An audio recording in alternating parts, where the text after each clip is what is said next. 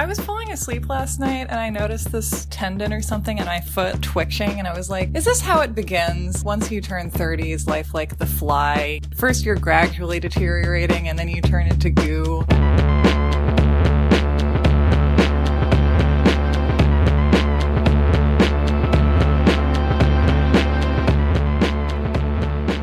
So, welcome to You're Wrong About, the podcast where we circle back to things misremembered and unremembered. I don't, that's Ooh. fine. I like fine. misremembered and unremembered. Because there are things that we are wrong to not even bother remembering. I'm Michael Hobbs. I'm a reporter for the Huffington Post. I'm Sarah Marshall. I'm a writer for the New Republic and BuzzFeed, for whom I'm currently working on an article that I have been thinking about for five months, and I'm finally ready to start writing. That doesn't sound familiar at all. I, I feel like you're you're constantly writing something that you have completed in like a reasonable non-geological period of time. This is going to ruin this for you because today we're talking about obesity, Uh-huh. for which I have been working on an article that just passed its one year anniversary. Oh, that makes me feel so much better. Actually, it's 13 month anniversary. Aw. So your article is like pulling itself up on the edges of tables and standing and walking around.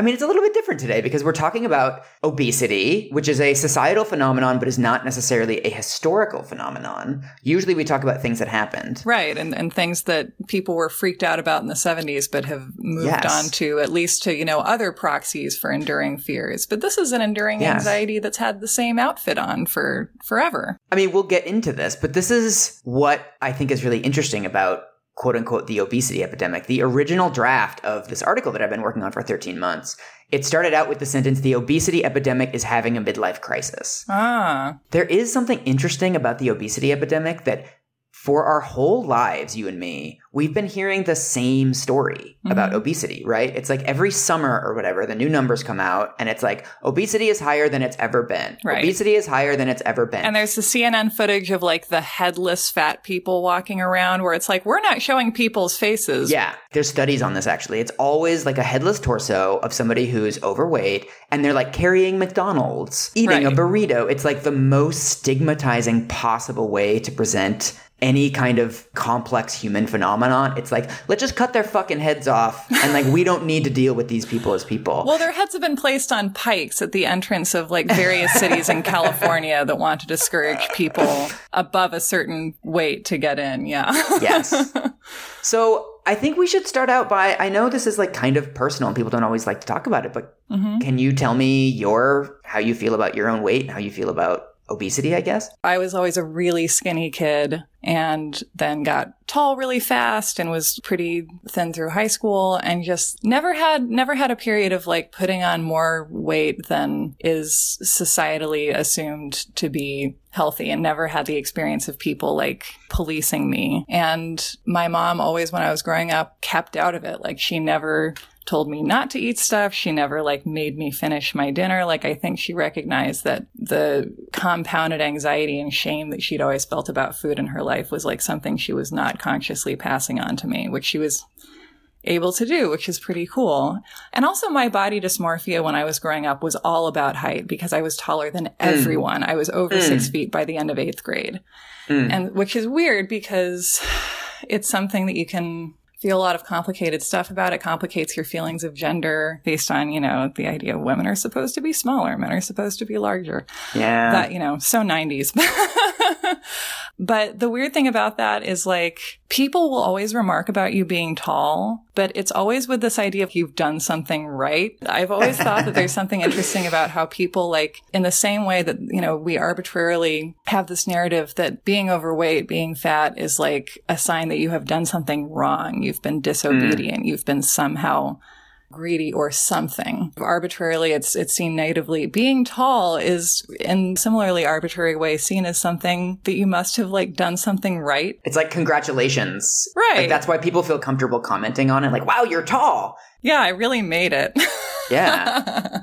So I have never remotely had that problem because I am five foot five. I weirdly was never self conscious about my height because I hit puberty really early. So I was actually taller than all the other kids at like the ages when I would have been teased about my height. And it was Mm. only like junior, senior year of high school that everyone else shot up above me. And there was literally a moment my senior year of high school for the first time in my life, someone said, blah, blah, blah, what do you care, pipsqueak, something about shortness. And I was honestly surprised. I was like, I'm not shorter than you. And they stood up against me and I sort of realized that like my head was at their like nipple height. and it was like this weird, like I literally had not realized that I was short until 17. And so it's one of those things where like I probably should be self-conscious about it because most people that are really short men are self-conscious about it, but because I was never teased for it, I'm self-conscious about all this other shit. But the height thing, which is like the most noticeable thing about me, I'm just for some reason not self-conscious about it all. But I was fat as well. I mean, for five foot five, I was between 175 and 200 pounds. It's not super, super, super big, but it was like Mhm. Big. Like I didn't really get teased about being fat because like you said it's completely different for men. There's studies about this too that the BMI at which women get teased about their weight is way lower than the BMI at which men get teased about their weight. That women have to be like 5 pounds overweight and be like you fat pig whereas men can be like 40 pounds overweight and they're just like oh he's stocky you should play football like people don't construct it in the same way Right, because our bodies are for different things. Women exist to continually inspire lust, and if we slack off for Yes. even a moment, then it's terrible. But my mom was overweight my whole life and her whole life. So growing up, it was like the defining feature of our family was that Mm. on every family vacation, my mom would only let us take one photo of her. Wow. My whole growing up, I have maybe six or seven photos of my mom because she was so nervous about getting her photo taken. People used to make comments to us in cafes. They, my friends would make comments when she picked us up from school. I mean, this has been my foundational thing with weight is that I saw how incredibly shitty she was treated because of her weight. And I also saw how hard she was trying. Like I saw that she was 100% always on a diet. Every waking moment of her life and my life, she was on a diet. She would make us meatloaf and then she would sit there and eat a bowl of carrots. She was always doing something. And it didn't matter. Like she was always, she was a little bit bigger, she was a little bit smaller, she was always yo-yoing. She would do these weird, you know, the grapefruit thing or the cabbage thing or Atkins or Zone or, you know, she was always on some diet and it always worked for a while and then it didn't and she felt really bad about herself. I used to feel ashamed of her and then I used to get really mad when other people commented on it. Like it's just a very complicated thing. Yeah. And so growing up and now I've always had like a huge chip on my shoulder for the way that overweight people get treated in society. I mean, Mhm. it's really cliche to say this, but it really is the only minority group in America where it's okay to just make shitty jokes about people and to comment on them on the street. I remember being on a date once and we were walking from like one bar to the other and we saw this larger lady walking toward us and as she passed, he goes, "Oh, her poor shoes." I remember I was a little drunk, like drunk enough to be very forward, and I just said, "Fuck you." bye. And I just turned around and I just walked home. oh, that's amazing. You feel comfortable making comments like that about fat Right. people in a way that you don't for any other minority group, about people that you know nothing about their lives. Like you don't know, like maybe that woman used to be much larger than she is. Maybe she has Yeah. a thyroid condition. Maybe she has emotional eating issues because her parents just died. Like you don't know anything about that person and you feel comfortable Yeah. just making this shitty throwaway comment. One of the things I really notice is late night TV will make the most hacky jokes about politicians or about public figures about their weight. Like whenever anything about Chris Christie comes up, Mm. the joke is always like, well, maybe if he put down the M&Ms. And it's like, no, Chris Christie's just a bad politician. Like, we don't need to bring his weight into it. Yeah. you know, you'll have like Seth Meyers or somebody talking about his ridiculous corruption and his like toadying to Donald Trump and all this awful, morally disgusting stuff that he's doing. And then they'll be like, well, guess he's too big. Or like they'll make some like 1950s joke yeah. about him. And you're like, is that really the worst thing about Chris Christie? His weight? Like I can think of 750 things about Chris Christie that are way more disgusting than his weight. like literally every other thing about him. Yeah. yes. And also like how the way that we're judgmental about people because of weight, it's like you can masquerade it as like, I'm concerned about your health. And it's like, oh no, Oh you're God. fucking not. Cause no one has ever told me ever that they're concerned about my health. And I am very unhealthy. I'm sedentary. I eat garbage. Like I had a box of fries for dinner the other night. I run a mile. this is true. I've run a mile once in my entire life and I hated it. And then I was like, I'm out. This is terrible. I don't get it. I'm never doing that again. I never do cardio. So like Right. until people start concern trolling me, then like they don't get to concern troll anyone who's overweight. Well, that's the thing. And so for this article, I interviewed probably around like 50 people. Many of them people at various levels of, I hate the word overweight because then it, it implies that there's some weight you're supposed to be. Yeah. Which is such bullshit, but it's so hard to talk about this issue without saying fat, which really Yeah. hurts some people's feelings. I know. Or overweight, which is inaccurate, or these weird euphemisms, you know, like large or curvy or stocky, which are kind of like patronizing. Right. Full figured, which just kind of suggests someone has big boobs. Yeah. I mean, I kind of like larger actually, but anyway, Yeah. I, I interviewed a lot of larger folks for this article, and they said that that's what one of one person that I interviewed was saying. What is the LDL cholesterol number at which it's okay to treat me like shit? Mm. If you sat next to somebody on a plane and he was talking to his wife on the phone, and he's like, "Oh, my test results came back.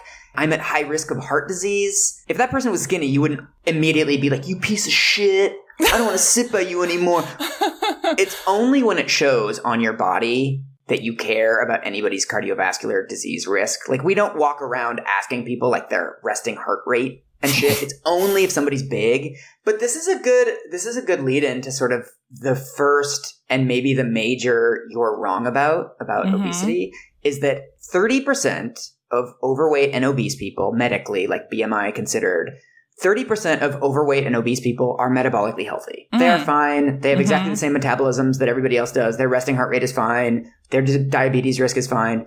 30% of them. hmm 24% of people who are not overweight or obese do have fucked up metabolisms. hmm So telling somebody's health by their size, it's one of the worst ways to do it. If you want to know how healthy somebody is, you need to like take their blood and shit. Like you can't look at somebody from across the restaurant and be like, oh, they're so unhealthy. Oh, their lifespan is so short. There's a very good chance that you're wrong about whatever your presumption is. The second thing though, it's also totally irrelevant because there's like this debate among the medical community and all these like debating and dueling studies. Is body fat itself a health risk or is it just like diet and exercise that is a health risk? But who cares? Because frankly, losing weight is impossible. We all Mhm. sort of know this. It's a cliche, right? 95% of diets fail. We all kind of know that diets don't work. So, okay, my understanding of it, and this is probably wrong in, in a bunch of ways, but my simplified understanding is that your body reaches its highest weight, and then for the rest of your life, if you lose weight from that, it will be trying to get back to that weight again, or like Yes. trying to get back to that fat content. It's basically an evolutionary adaptation, right? It Mhm. makes sense for us as a species to hold on to weight because that's how you deal with periods of famine, whether it's a daily famine or a weekly famine or a monthly famine. It makes a lot of sense for us to hold on to weight. And then, of course, there's huge individual variation in how the body holds on to weight. I interviewed a bunch of endocrinologists for this, and there's like 50 different things that the body does to keep you from losing weight. Like your body temperature goes down, your hunger hormones Wow. spike, your the hormones that tell you when you're done eating, your satiety hormones, those turn off. So basically you'll eat a whole meal and then you'll just be hungry as if you haven't eaten because your Mhm. hunger hormones are going nuts and your satiety signals aren't working. So when you talk, I talked to a lot of people that got gastric bypass surgery, and one of the reasons why gastric bypass works is not actually that your stomach is smaller. It's because it totally like reboots your entire hormone Oh. system. So a lot of the folks that I interviewed who had gastric bypass, they said, "I've never felt full before. This is the first time I've ever been oh full." They're like, God. "I've literally been hungry since I was 18." oh, that's horrible. Oh, I am God. 400 pounds. I know that my weight is making other people treat me terribly, but I'm fucking hungry all the time. And so for me to eat 2000 calories a day means I am hungry every waking moment. Ugh. My mom did an amazing job with this. That when I was a kid, she never made me eat when I wasn't hungry. She never made me finish food because she'd put it in front of me. If I was like, I'm full, she'd be like, okay. And I'm full all the time. If I'm at a restaurant, unless I'm eating a salad or something, like I basically never finish my food. And I worry that people are like, what a good self abnegating person. And it's like, no, I just Right. get full really fast and then I'm going to be Right. hungry again in two hours. But it's just that's the way that my body works. Well, I think the thing is, it's really hard to deal with individual variation. One of the endocrinologists I interviewed, the way he broke it down for me is that, first of all, he said that the whole calories in, calories out thing is total nonsense. Mm. calories in, calories out is as credible among endocrinologists as like climate denial is among geologists. That like none of them really believe in the calories in, calories out thing. And the way that he talked to me about it, which I thought was really interesting, the average American, we're kind of supposed to eat 2,000 calories a day, right? Mhm. That means over the course of a year, you eat 730,000 calories.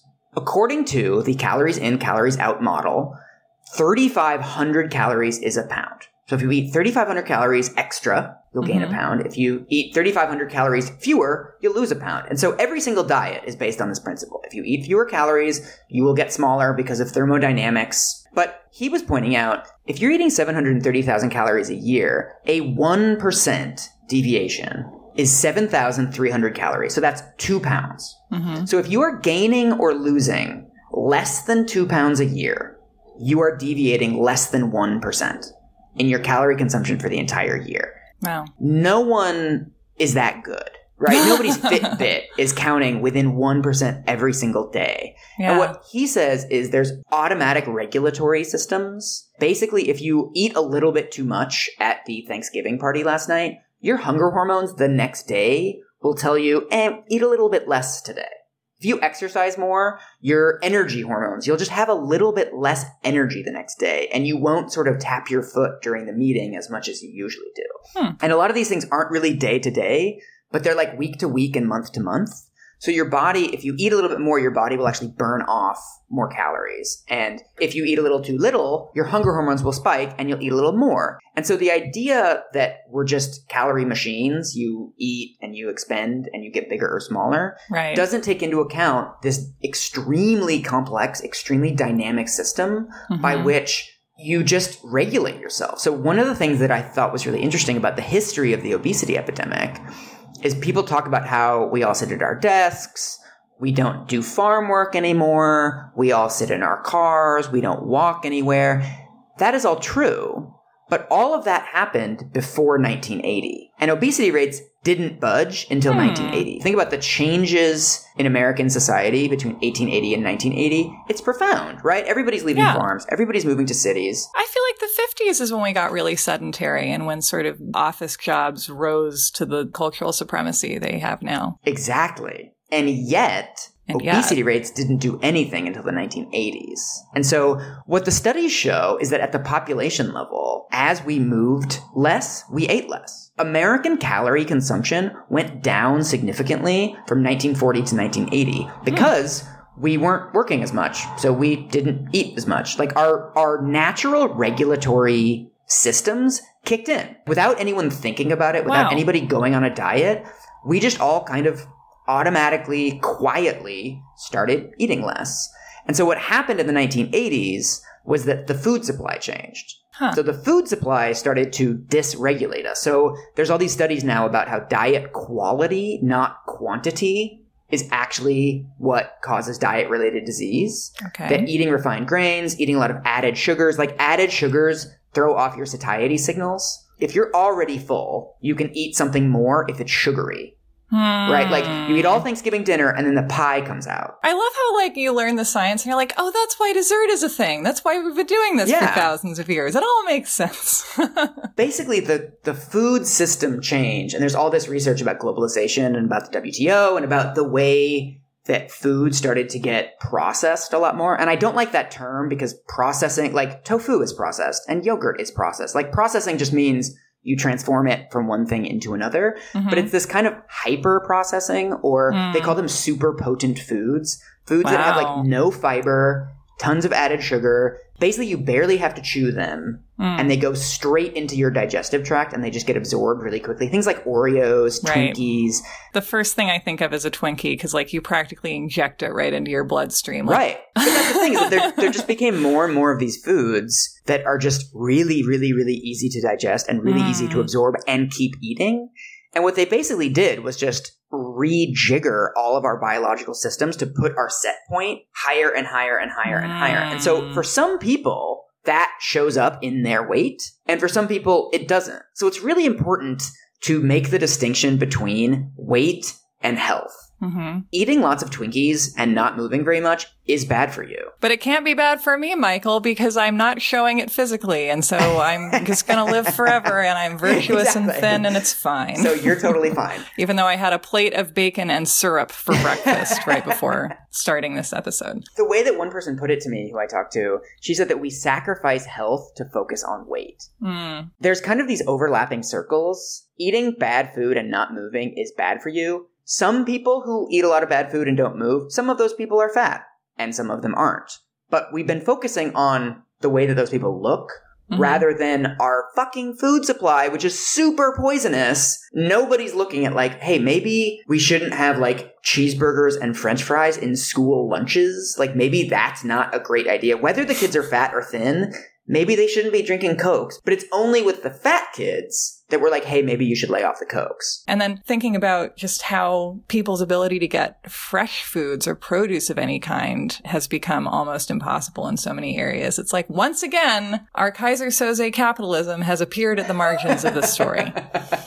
There's basically three reasons nothing has happened on obesity and why we keep fucking it up. So, all this stuff about the set point and losing weight is impossible, we knew this in the 1960s. Mm. All of the science that we know about obesity, this is not recent. That cliche that 95% of diets fail, that comes from a study that was published in 1959. Oh my God. In 1969, there was a study that showed that if you lose 3% of your body weight, your metabolism gets 17% slower so that you'll put it back on. That was 1969. Yeah. We fucking knew this. Like, we knew about gut microbiomes. We knew the mental toll of losing weight and putting it back on. We've known for 70 years that what we're doing about the obesity epidemic isn't working. And we, we've known for 70 years that America is not going to become a skinnier country. Like, no country on planet Earth has reduced its obesity rate ever. Really? Yeah. We can become a healthier country, but we're not going to become a skinnier one. The pillows don't say you can never be too rich or too healthy, do they?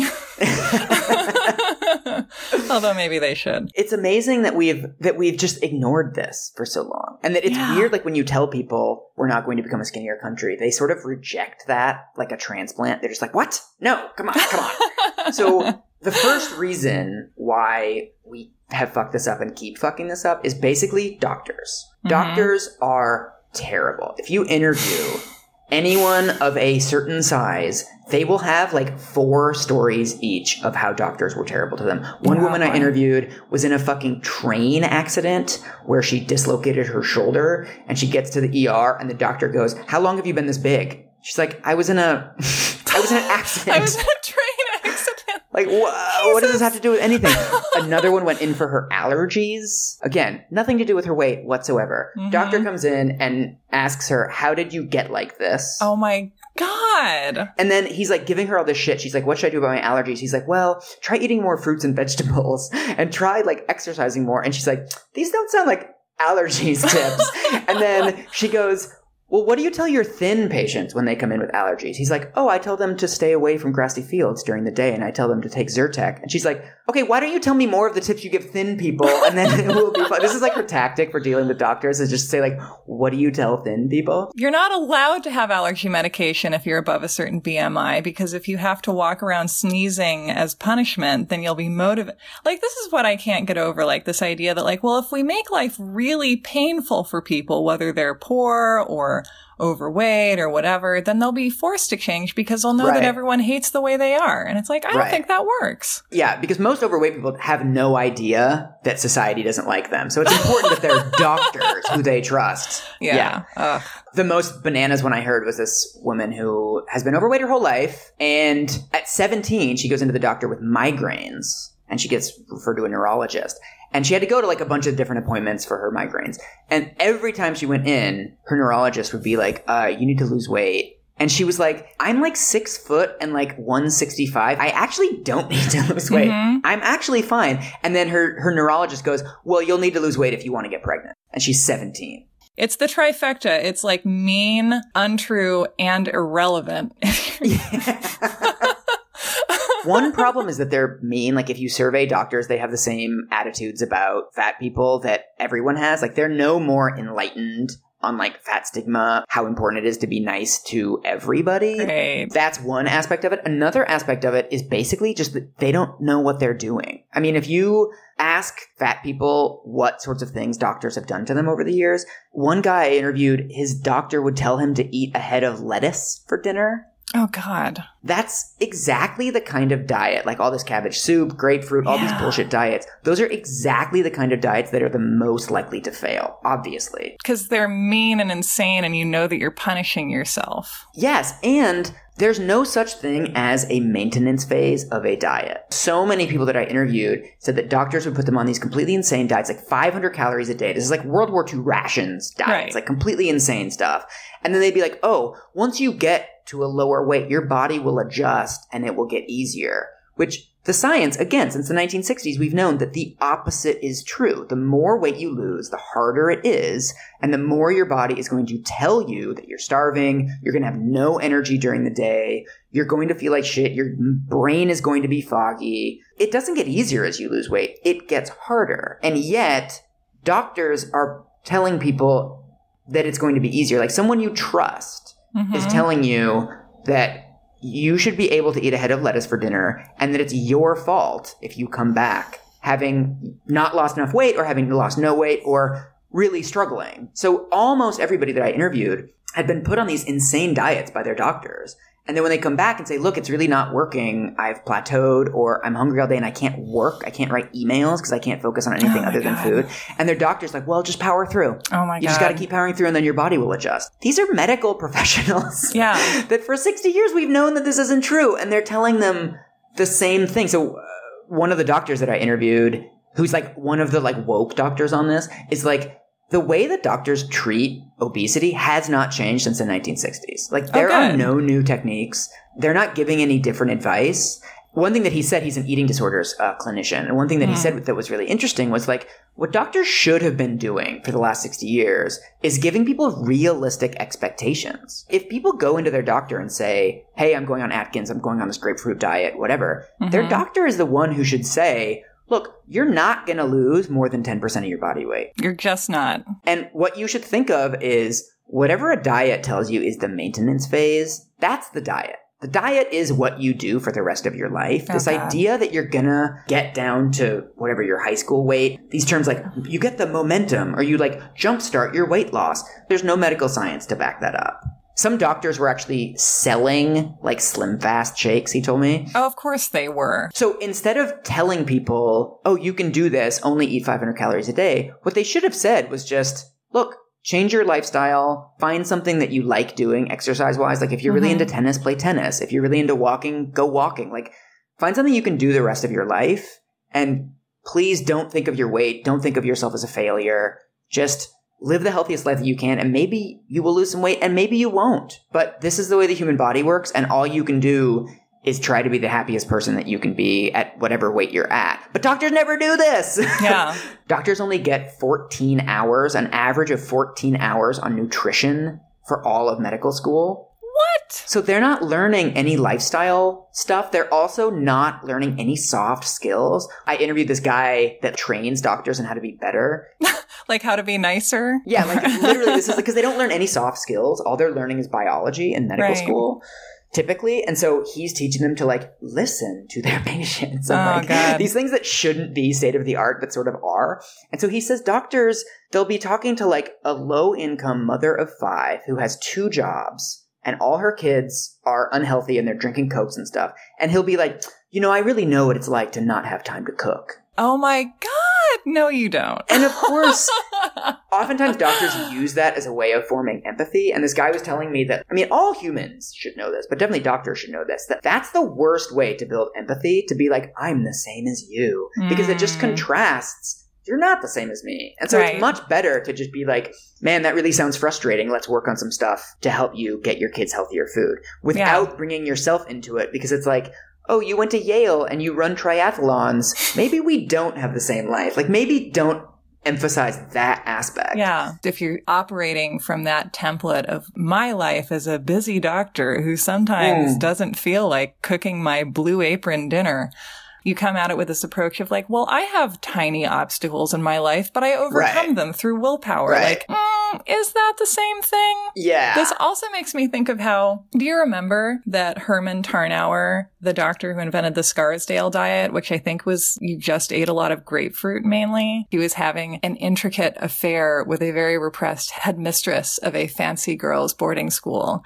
And I think after he spurned her, she shot and killed him and got more sympathy in the press than she otherwise would have because so many women had done the Scarsdale diet and wanted that fucker to suffer. one of my like revelations from this was talking to both my mom and a lot of the other people I interviewed actually said the same thing. They were like, you know what? In my 20s, I was 20 pounds overweight. And so to lose that quote unquote last 20 pounds, I spent my 20s doing more and more extreme things. So I would lose 30, gain 20, lose 40, gain 50. And they do this yo-yo thing, you know, for 10, 15 years. They're focused on food all the time. They're having basically eating disorders, whether they're diagnosed or not, but kind of low-grade eating disorders.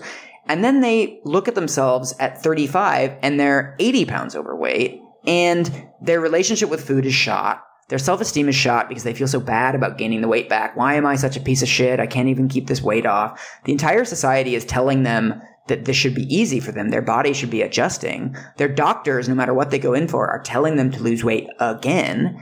When if they had just been quote unquote 20 pounds overweight in their 20s and just been okay with that, hmm they would all be fine. I just had a long conversation with my mom about this where she's like, no one ever told me that I could just be a little bit bigger. Yeah. I should just try to eat well and exercise and like live my life the best that I can. And if I'm 20 pounds bigger than my mom wants me to be, then like I'm just gonna be that and live my life. Whereas now it's like the self esteem, the time you waste, all the weird oh diets, my all this stuff. It's so much worse for people than just being where they are. Yeah. And all of the time. And like the pictures of my mom that I grew up looking at from like the 60s and 70s, she always to me looks like Ali MacGraw with big boobs, basically. like she was hot. For like all of the years that I know that she spent doing that same thing, trying to lose or keep off like the last 20 pounds. Yeah. I'm just thinking like, what if one day you were just like, this is what I weigh? And I mean, Yeah. you know, and that's why it's so wonderful now that we're like in this fuck you, I'm not dieting. A bikini body is Yeah. a body with a bikini on it has appeared. How did that take as long as it did? I mean, that goes into the second reason why basically nothing institutionally has changed on obesity epidemic, and that's stigma. This is crazy. Stigma against larger people is going up. Really? We're now at the point where 66% of the population by the BMI scale is overweight or obese. 66% of the population. And a greater percentage of the population reports that fat people are lazy. Like that has been steadily increasing. And I would say that's because we're all congenitally, as Americans, self-loathing. That it's like something Totally. that self-loathing is something that we as humans are quite programmed to do. And I think in America, we're very much encouraged to the way our society works exacerbates that. So the more of us are overweight, the more that manifests as stigmatizing hate because we hate ourselves. Well, truly, I mean, what's really especially tragic on this is that, first of all, the, the phenomenon of minority exposure doesn't apply. So, like, if you have a gay cousin, you're going to be more Oh. likely to be okay with gay people. That doesn't apply for fat people. You're like, oh, my sister is fat, but fat people are still lazy. My sister might not be, but you maintain the stereotype. You're like, oh, fat people are disgusting. It's just my sister has like a medication that she takes that made her gain 30 pounds. But everyone else is really lazy. And the even sadder thing is that fat people are just as likely to report that fat people are lazy. If you ask me about gay people, I'm like, gay people are the best. But if you ask fat people, they're like, oh yeah, everyone who's fat is really lazy, including me, because we all get the skinny people propaganda our whole Yeah. lives. And we're hearing from our doctors, we're hearing from our families, we're hearing from everybody that we should be skinnier. And one reason why is weight status is a very different minority group. Like there's a couple unique aspects of weight stigma. hmm And one of them is that when you survey fat people, where is the worst stigma? We sort of think of like fat people being bullied for their weight as something that happens in restaurants, it happens on public transport, and that does happen. But most fat people say that the worst experience of stigma they've ever gotten are from their own families.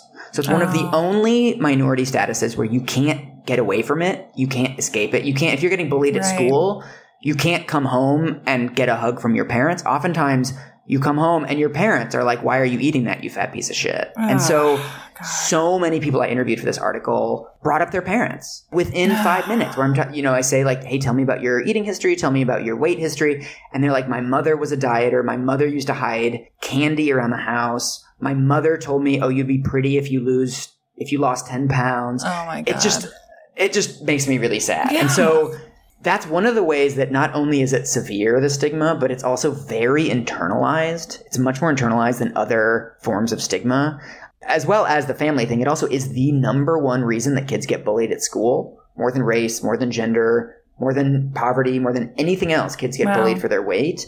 Most schools don't do anything about it. I interviewed a bunch of people whose kids had been bullied at school.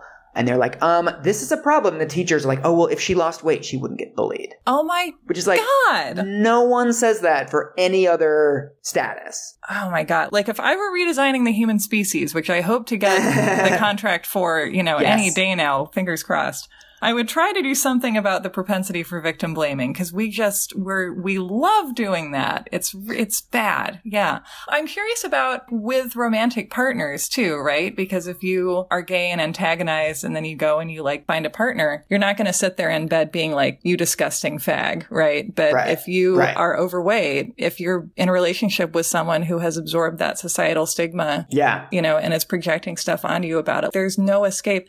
And like this idea of just not even feeling that you're attractive to the person that you're sleeping with. Yeah. No one deserves that. Well, there's a survey in, in a sur- I found a survey of fat people where 89% said they had been bullied by their spouse. oh my God. And I also interviewed a lot of people who had stories of this. So there was a study, a qualitative study I read where they were interviewing people about this. And one, one woman said she didn't like to be naked in front of her husband. Another woman that I interviewed, she said she spent her 20s basically just sleeping with loser dudes because she thought someone being attracted to her was a depletable resource and that she was so disgusting that this guy, I have to Oh. keep this guy because I'm so disgusting that no one will ever be attracted Yeah. to me ever again Ugh. that was just kind of the way that she went through her 20s and she's of course only realizing this now she didn't realize how much that was ingrained she eventually Right. ended up dating somebody who was really abusive who used to tell her that she was disgusting and would tell her if you leave me who is going to take you oh my God. that like he was abusive she eventually ended up leaving him which is great but she believed him at some level i mean that's what she said to me that Right. she believed that she was not worthy of love she believed that she would never find somebody else so it's like i guess i'm just gonna stay with this guy who like hits me sometimes because if he leaves me this is the last guy that's ever gonna be attracted to me Right. Yeah. And we're so ready to believe that there's something basically wrong with us. This one woman that I interviewed, she says her hardest thing eating wise is when she goes to these like social events, like family reunions or like pool parties with her kids. She has four kids. And she was at one of these things and she was kind of, you know, there's like a buffet at these things and she was loading up her plate and her mother said, should you really be eating that? In her, Mhm. this was in her early 20s. And so ever since then, she's been scorchingly self-conscious at these things and thinking that everyone is looking at her and oh, there goes the fat person dishing up the lasagna. You know, she's always aware of this in her head. And so what she does is she doesn't eat at these things because she wants to be this like impeccable fat person that everybody wants her to be. So she's always on her feet. She doesn't want Mhm. anyone to see her sitting. She wants everyone to see her being really happy. That's what she feels the pressure to do.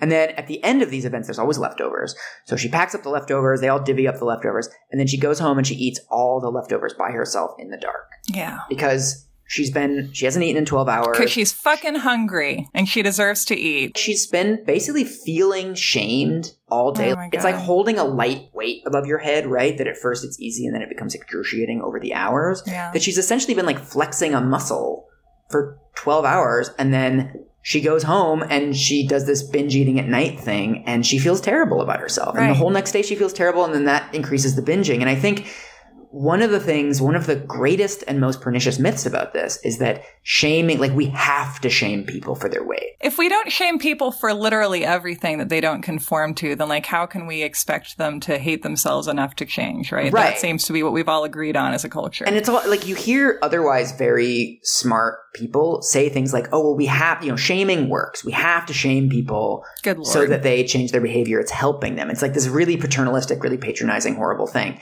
And every study on this has found that when you shame people for their weight, you increase their desire to lose weight, but you don't increase their ability, right? Losing weight doesn't become any easier because someone's really mean to you. Yeah. 89% of larger people say that immediately after experiencing stigma, they want to eat. Yeah. Like, what makes you stress eat more and comfort eat more? Then everybody hates me. And yeah. one of the uh, endocrinologists that I interviewed said that, you know, we're all like attuned to stress, right? Like running from a tiger. We all have all these like adrenaline and cortisol systems that kick in when we're under stress, but we're also social creatures. So something like running from a tiger or jumping out of an airplane, these spike your stress hormones, but being socially shamed, being rejected, spike them more. So Mm. it's actually worse for your stress system to feel rejected, to feel Mhm. like everyone is watching you, to feel like you're being judged is extremely stressful. And one of the effects of stress hormones is it spikes your appetite. Your body wants energy because your body is like, well, I'm about to have to run from a tiger, so I'm going to need energy later. Yeah. So what I need is to eat as much as I can, as much calorie dense food as I can. So it actually turns off your satiety hormones. It actually makes you, or it makes it easier to overeat when you're under stress. And it, which is like the most cruelly ironic system, right? Like it's, it's just not fair. the human body is just a pinata of cruel irony, I feel. One guy that I interviewed, he was walking across a parking lot after work and this car drove up next to him and shouted, go on a diet and then peeled away. Jesus. And he got straight on the bus and went straight to Jack in the Box. He just needed comfort. He felt really rejected at that moment. And that was like the thing that his cravings were shouting, screaming at him to do. And so this idea that it's like, we must shame fat people, we must be mean is Mhm. Exactly the opposite of what the science tells us. And again, we have known this for decades. Well, and do you think that that speaks to maybe a subconscious sort of ancient human herd feeling where, you know, we are telling ourselves this line of like, I have to help this person by relentlessly making them feel terrible about their bodies. But really, we know that if you shame someone into hating everything about themselves and to, you know, uh, continually undergoing these stress responses, which I also would imagine are not great for your health in the long run if you're forced into fight or flight all the time for no reason Oh, totally. Yeah. right? That really, if you're doing that to someone, then the message that you are giving them is like, why don't you go fucking die? And that people are going to do that if you do that to them individually and as a society. And in our, Yeah. you know, in our tribal lizard brain, that's what we maybe deep down know that we're doing and what we're psychologically pushing people toward. And this is what people should know. Being bullied for your weight has nothing to do with your weight. So kids who are bullied for their weight are twice as likely to attempt suicide, hmm. regardless of their weight. So this is really important. There's all this literature about people who perceive themselves as overweight Right. are much more likely to have heart disease, much more likely to overeat, much more likely to binge eat, much more likely to feel bad about themselves, much more likely to not go out in public. It's actually extremely bad for you to be bullied for your weight, no matter what your weight is. And so the people that are defending this idea of like, oh, we have to shame people for their weight, you're literally creating the problem that you're pretending to solve right. bullying people for their weight, even if they are normal BMI, 22.5, perfect normal BMI, bullying them for their weight will make them unhealthy. Right. Which is, when you talk about it, is really fucking obvious. But we have to just spell everything out, apparently. And this is one of those things is that being self-conscious is really bad for you. So many, many of the people that I interviewed say that they've never been bullied. Like they've never had a stranger shout across a parking lot at them. They've Mhm. never had actual comments, but they're aware of it. One of the women I interviewed is like a CEO. She runs a tech company. And she said that whenever she's at a meeting where there's food, you know, there's bagels in the middle of the table or whatever, she freaks out. She's like, if I reach for one, everyone's gonna be like, oh, the fat lady wants a bagel. Typical fat lady. If I don't reach for one, they'll be like, oh, why isn't she reaching for one? Is she trying to slim down? It's basically activating these stereotypes whenever she's around food. And so being aware of yourself, being aware and asking those questions all the time is really fucking bad for you. Like, it- it's a form of stress and a form of watching yourself all the time and being really nervous about it in the same way that chronic poverty is stress on people that we find this with gay people too that being in a Mhm. closet is really bad for your stress system hmm that it just fries all of these internal circuits that keep you healthy because you're basically operating in a low level panic like all the time Right. and it's extremely bad for you Because you're living as a pariah. One of these women said that she's flexed waiting for like the next bad interaction to happen, right? Whenever Yeah. she orders food at a restaurant, she's looking around like, okay, who here is going to talk shit? Who here is going to point at me and tell their girlfriend? Who here, like, she's just watching the environment around herself all the time. Yes, it's like being on the Secret Service and you're just trying to have a meal in a restaurant. I mean, Jesus. Also, institutionally, this is the most depressing thing. Institutionally, This is the most depressing I'm thing. sorry. because I'm always, you know me, I'm always in- interested in institutions, right? You're not going to like change society, but you can change institutions. So Oh, I'll do society and you do institutions. there's only one state that prohibits discrimination on the basis of weight. Uh-huh. it's legal to fire people for gaining weight. A Texas hospital famously just posted ads that said, we don't hire fat people. That's legal. You're allowed to do that everywhere but Michigan. Good old Michigan. And we all know that like discrimination laws don't end discrimination, right? But it sends a message. The powers that be think that this is a bad thing, right? In the same way that like gay marriage did not end discrimination against gay people, but it's a sign of like, okay, the country has moved on. It is Mhm. not okay to discriminate against gay people anymore, or at least it's like on that path. Yeah. There's nothing on that path for fat people. There's nothing saying, hey, everybody, this isn't okay. Most state anti-bullying efforts, like school bullying efforts, states have anti-bullying policies. None of them mention weight, even though weight is the number one reason people get bullied. Yeah, like a couple of them mention like looks, but there's nothing explicitly stating it is not okay to bully people on the basis of their weight. And I talked to this public health researcher and she said she's not aware of a public health campaign worldwide ever that has attempted to reduce weight stigma. There's a million public health campaigns that are like, eat your vegetables and don't drink Coca-Cola, blah, blah, blah. There's never been one ever that is like, hey, maybe be nice to people regardless of their body size. Yeah. Never. So there Wow. really has been no attempt to change this. Like no one has tried. And it's really difficult for civil society to form around this issue because of internalized stigma. So a lot of people Right. that are fat don't identify as as a member of a group that they want to do something to change, right? Like I as a gay person can join the HRC and be like I want to campaign for better anti-discrimination laws. But there are a couple groups that fight for better fat acceptance, but they're Mhm. really small and it's really difficult to recruit people because people are still in this mindset of, "Oh, I'm fat because it's my fault." Because they don't want to come out as fat. And literally, like coming out as fat is a huge deal. A lot of the people that I talk to have kind of gone through this process with their families. I talked to this, this stigma researcher. It was like we're we're having this like long interview and we're talking about stigma and research and stuff. And then eventually he mentions he's like, duh, duh, duh, as a gay man, duh, duh, duh. and I'm like. I am also a gay man. And it was like all of a sudden we were like, hey, We, like, my like journalist thing went down and his like stigma researcher went down and then we like chatted and it was really enjoyable. Like you're rolling down the windows at like you're stopped Yeah. at the same light. You're like, hello. and one of the things that I, I I was like, okay, now like let's be real. As a gay guy, I come out to people as gay constantly, right? Whenever you meet a new person, you have to kind of navigate what does this person know about me? How am I going to present myself? But you can't come out as fat, right? Because people can see it on you. And he said, coming out was never about visibility. Coming out was about telling people that you're not going to apologize for it anymore. Like that Mm. is what gives you the psychological benefits of coming out is basically telling your parents, I don't actually care if you hate gay people or not, but I'm not going to hide my sexuality from you anymore. There's nothing wrong with my sexuality. And he says it's really, really, really hard for fat people to do that because a lot of the stigma that they're getting is from their parents, right? That their parents are also fat or their parents are really, really, really stigmatizing. And so it's really Yeah. hard to say to your parents, hey, let's not talk about this. I've, I interviewed a couple people that said that they have actually said to their mothers, do not mention how I look. When I see Mhm. you, don't say you look good. Don't say you've gained weight. Do not comment on my looks ever.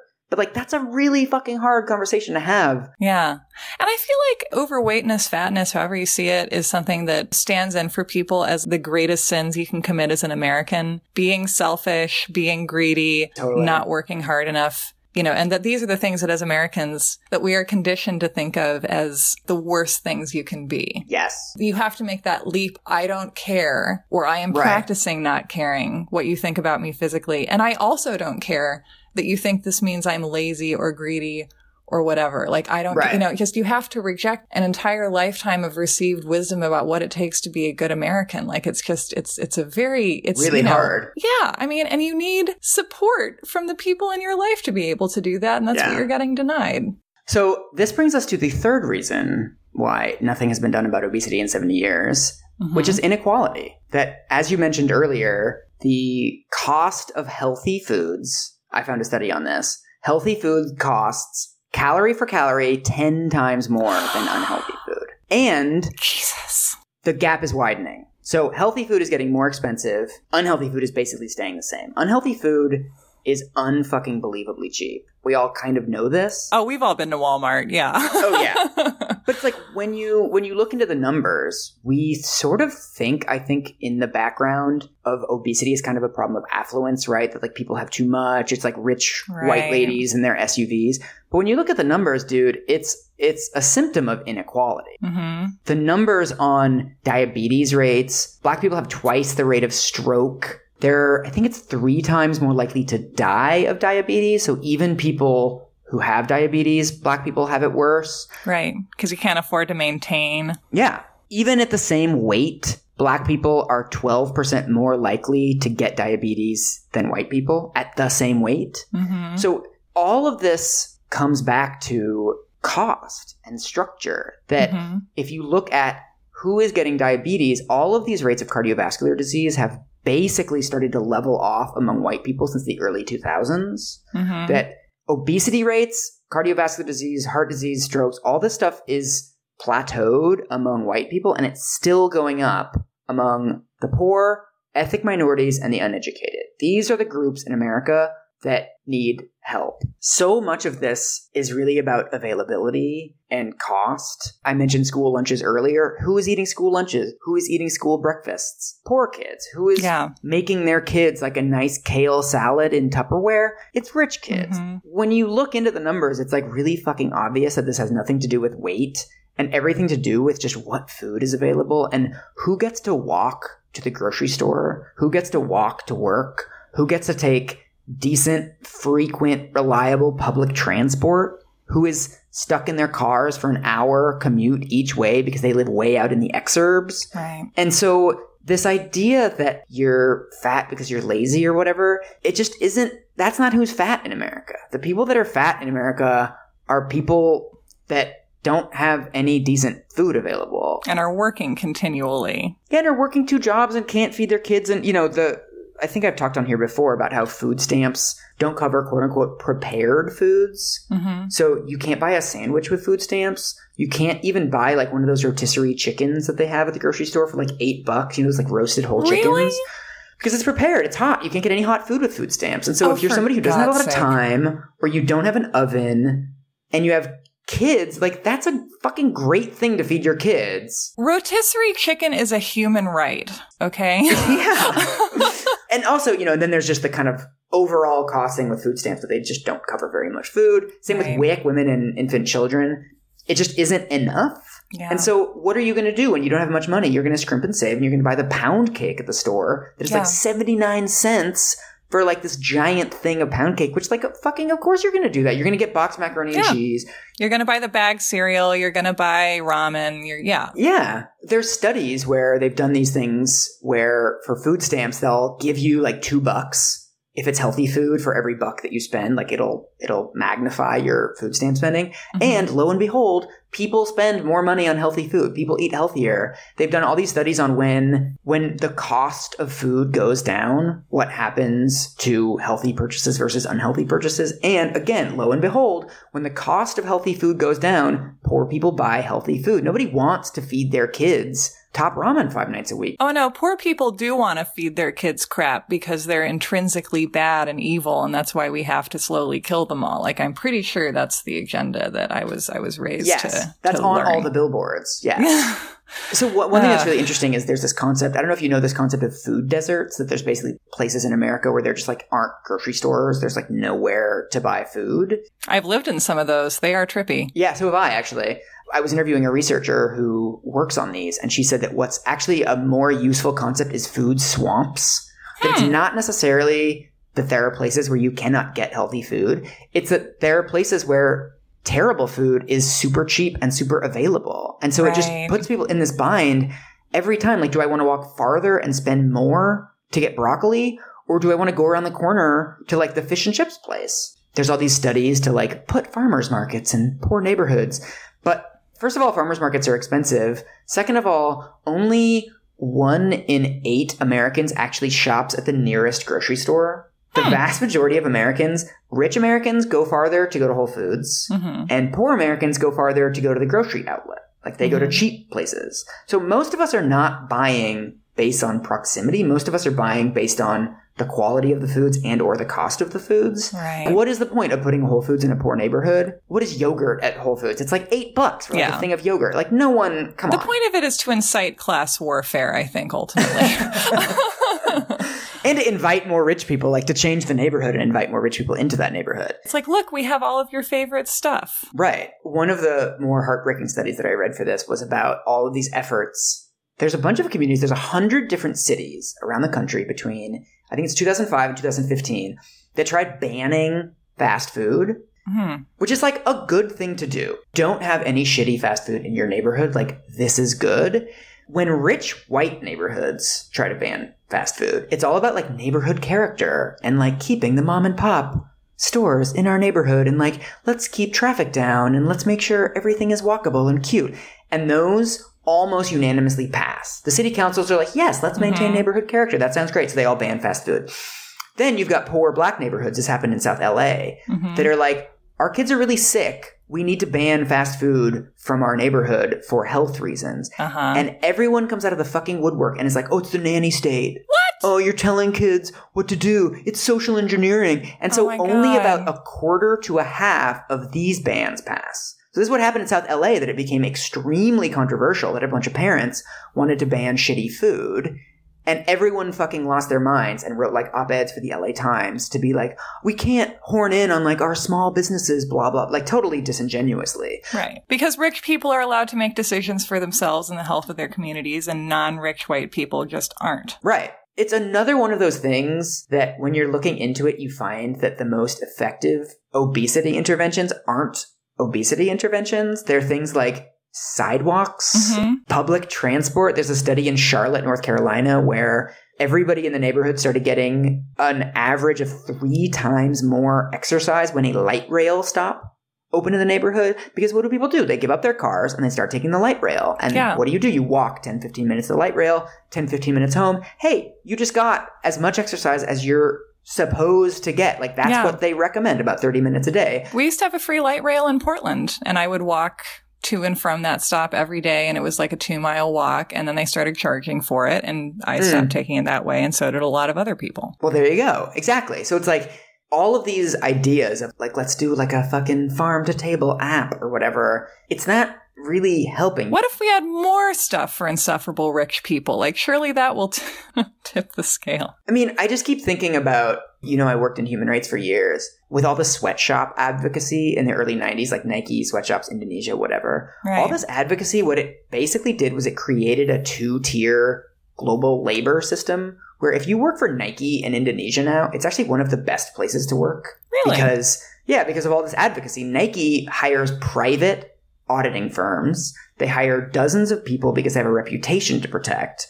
You and me would not want to work in Indonesia in any factory, but if you have to, it's way better to work for Nike than it is to work for one of the Taiwanese companies or one of the Mm. Korean companies or one of the like domestic Indonesian companies that have no labor standards whatsoever. Mhm. So what we did in that system, all that advocacy really achieved was it built a two-tier system where the rich actors have much better labor conditions, but the labor conditions as a whole haven't really improved. It's not clear there's any fewer sweatshops now than there were in the 90s. In fact, there's probably more. Right. So we didn't change the defaults. We just created a two-tier system. We're kind of doing the same thing I feel with food, where it's Hmm. like all of this advocacy around availability and around organic fruits. It just entrenches this Elysium system that we have. Rich people can go to Whole Foods and get this lovingly picked cantaloupe yeah. that was not grown with any fertilizers and like it was tucked into bed every night. But that doesn't change anything at the grocery outlet. That doesn't change anything among cheap bodegas at the corner that don't have any fruits and vegetables. There's nothing, Yeah. we're not changing anything. We're just creating a two tier system so that we can eat better food. And probably be more hysterical about people who aren't eating lovingly prepared cantaloupes all the time. Because I think the way that we can be about eating our all organic, all grass fed, Mm.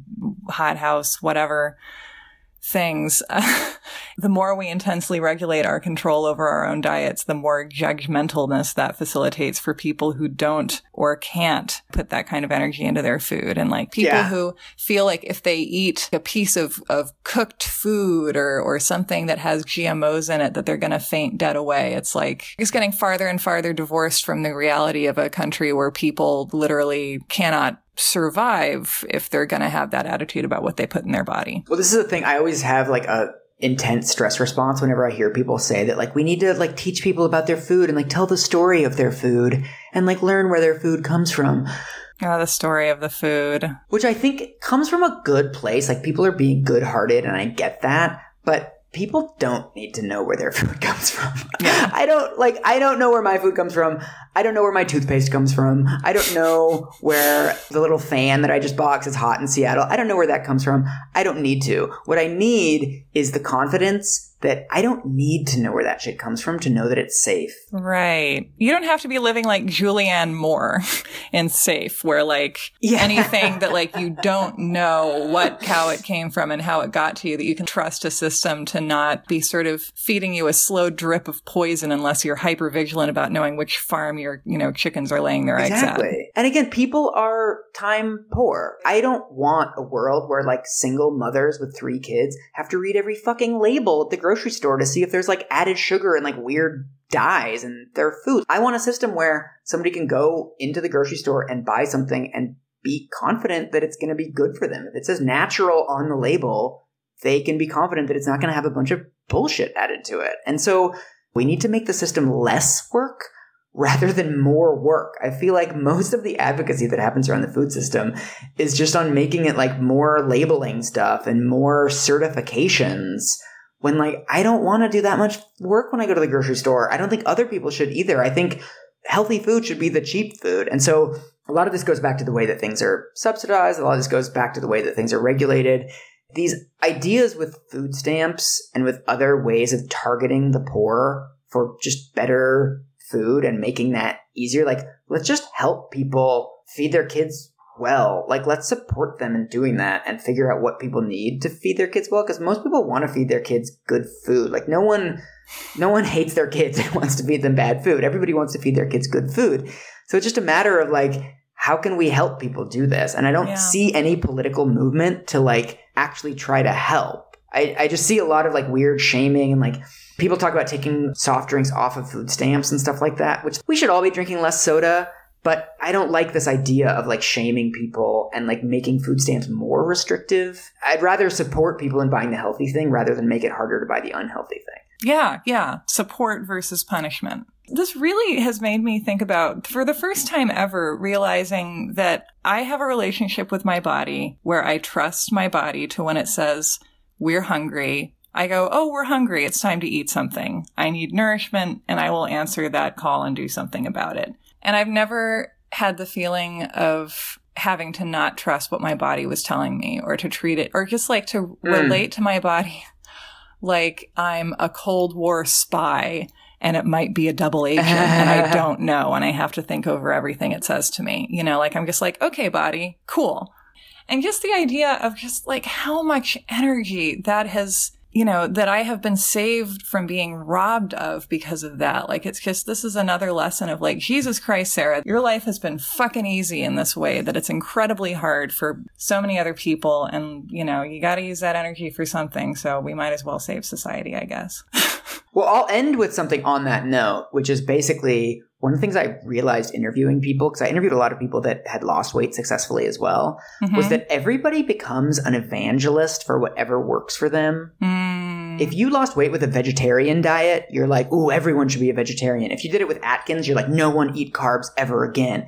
It's very difficult for us as humans to just acknowledge that, like, hey, you know what? What worked for me might not work for everybody. And Yeah. maybe I'm typical and maybe I'm not. Try a vegetarian diet. If it doesn't work for you, move on. It's really Mhm. hard for us to realize how our bodies are not like other people's bodies. And so one person who has struggled with their weight their entire life and figured it out when they were 55 of what works for them, that's not necessarily going to work for someone who has never struggled with their weight and only started gaining weight when they were 50 or Right. some people love this low carb shit. Some people love this low fat shit. Some people like whatever works for you. But the most important thing is to realize that your relationship with food is by definition individual. Other people's weight, other people's food, what other people are eating, leave them alone. You don't Yeah. know anything about the person at the restaurant who is 300 pounds and sitting across from you. You don't know anything about that person's life. So Yeah. leave it off. Don't be mean to them. Don't intervene in a stranger's life unless it's to say something nice to them. Not necessarily that they're hot because that can be threatening. Just be Yes. nice in a way that you are reasonably confident is not going to be scary. It's very Yes. easy. And I feel like we have this idea too of, you know, what if we're, what if I'm too nice to someone? What if I'm unconditionally loving and I'm really encouraging someone to do all these bad behaviors and really I need to keep them in line by strategically punishing them? And it's like, you know what? No. Let's just save you some time. Yeah. It's never going to work that way. You can never be too nice to people. Be nice. That's a good note to end on. We're finally ending on like a happy note. Finally. We did it.